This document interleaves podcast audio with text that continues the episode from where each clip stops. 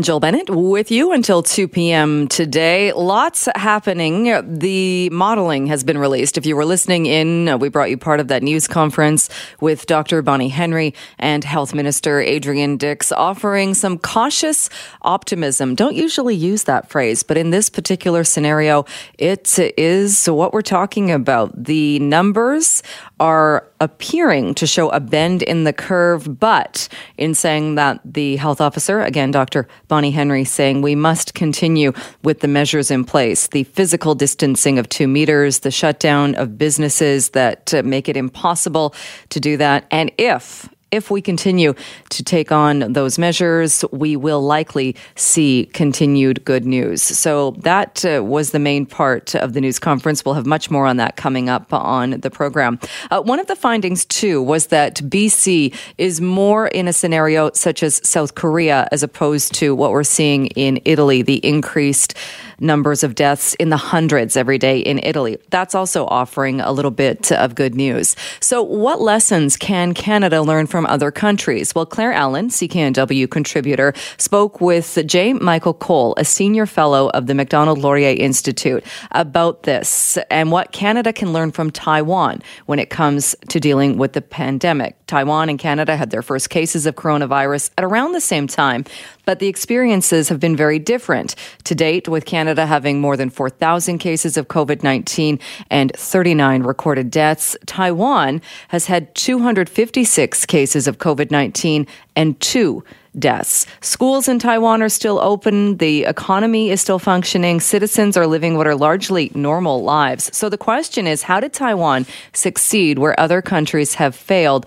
even though it's so close to China and linked by tourism, travel, and trade? Well, here is part of that conversation with J. Michael Cole. Again, he is a senior fellow of the Macdonald-Laurier Institute, talking about what has contributed to Taiwan's success in the battle against this virus. It's a constellation of variables. I maintain again that Taiwan was among the handful of countries that were severely affected by the SARS outbreak in 2003. They learned a lot of lessons from that particular experience, one of which was a lack of centralized authority to deal with the outbreak back then. So immediately following the SARS outbreak, the Taiwanese government established a command center that can be activated whenever they're facing crises such as this one. A number of individuals, including Taiwan's current vice president, who were involved in the response in 2003, are currently in positions of authority in Taiwanese government. So again, they bring their experiences to bear on their response. Another area that certainly plays in Taiwan's favor, it's an island nation. It's certainly easier to control your borders. Basically, all you have to do is to impose restrictions on flight arrivals.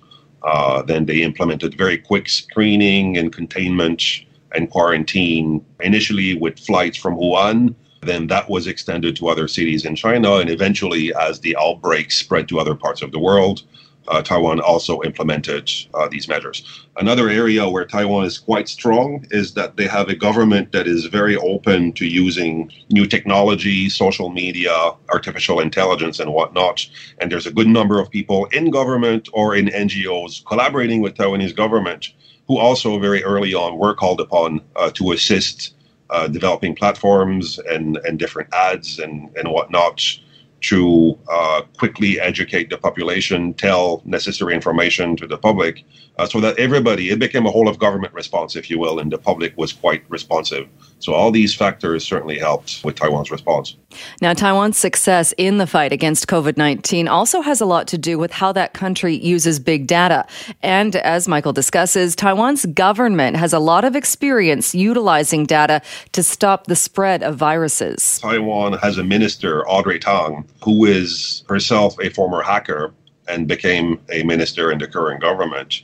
So she and others were called upon to basically use big data by consolidating databases from different government agencies, including immigration, national health system, and other agencies, to basically very quickly draw a full picture of people's movements, people who had traveled abroad, and if so, where they had gone and when, and to use that the moment they came back to Taiwan to determine who needed to be quarantined, their health needed to be followed by the authorities, parties and all that. And Taiwan is a really high-tech, modern, developed society, so everybody has one or two or three cell phones, and everybody uses these platforms to obtain information. So that made communication between the government and the public very efficient as well.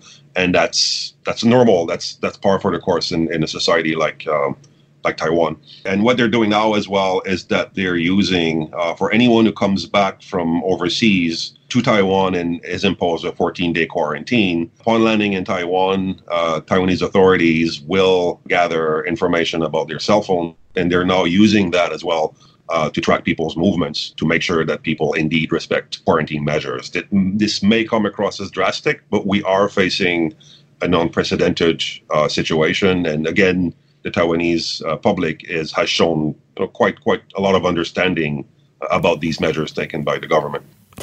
Now, the use of data by the Taiwanese government is a technique that would very likely raise some eyebrows here in North America. For Canadians, allowing the government to monitor citizens through the collection of data can seem a bit Orwellian. However, Michael says that for the Taiwanese, it all comes down to a level of trust. Taiwan certainly itself dealt with decades of authoritarian rule during the Cold War from the end of World War II until 1987, basically. So you have a whole generation of people that remembers government intrusions, remembers surveillance and gathering data and arrests and whatnot against citizens. The difference now, obviously, is that Taiwan is a vibrant democracy. There are checks and balances on the government. In this particular instance, my sense is that the Taiwanese public trusts the government with these powers, again, understanding that this is a crisis situation, it's an emergency, and they trust government authorities not to abuse these powers once the emergency has passed. Now, yesterday, the BC government announced it was establishing a provincial supply chain. We are already a few weeks into the crisis, though, brought on by the COVID-19 pandemic. Michael also told Claire Taiwan was quick to secure their supply lines before the declaration of the pandemic.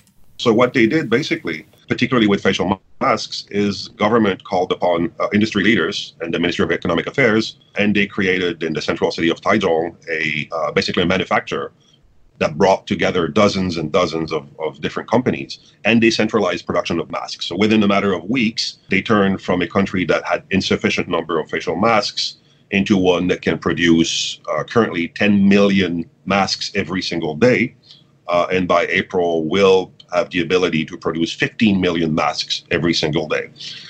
They also, again, using big data and information technology, they quickly established a system whereby people could acquire facial masks at local pharmacies and stores, and to make sure to prevent hoarding and make sure that people were not gathering too many masks either for themselves or to send to China or to sell overseas. So there was, again, that intelligent control of supply and acquisition. So one final note, what can Canada learn from Taiwan when it comes to dealing with the pandemic? I think if there's areas where other countries could learn from Taiwan, again, uses of big data, but not only uses of big data itself, but also the ability to partner that with respect for personal freedoms and democratic ideals is an area where I think Taiwan has done quite well. I mean, China uses big data as well, but as we know, it's an authoritarian regime.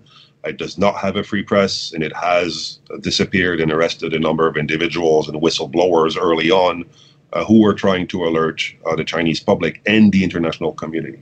So you have two examples of countries that are quite good with big data, but on one side, a country that abuses those powers, and another a country that respects democratic ideals and principles in using those systems. So going back to your earlier question, the skepticism among people in the West about allowing the government to have such intrusive powers, well, if they learn more from how Taiwan has been able to sell that to its own citizens, and then perhaps convincing people in the West that temporarily they might want to give those powers to their government, I think that would go a long way into helping these countries deal with the situation as well.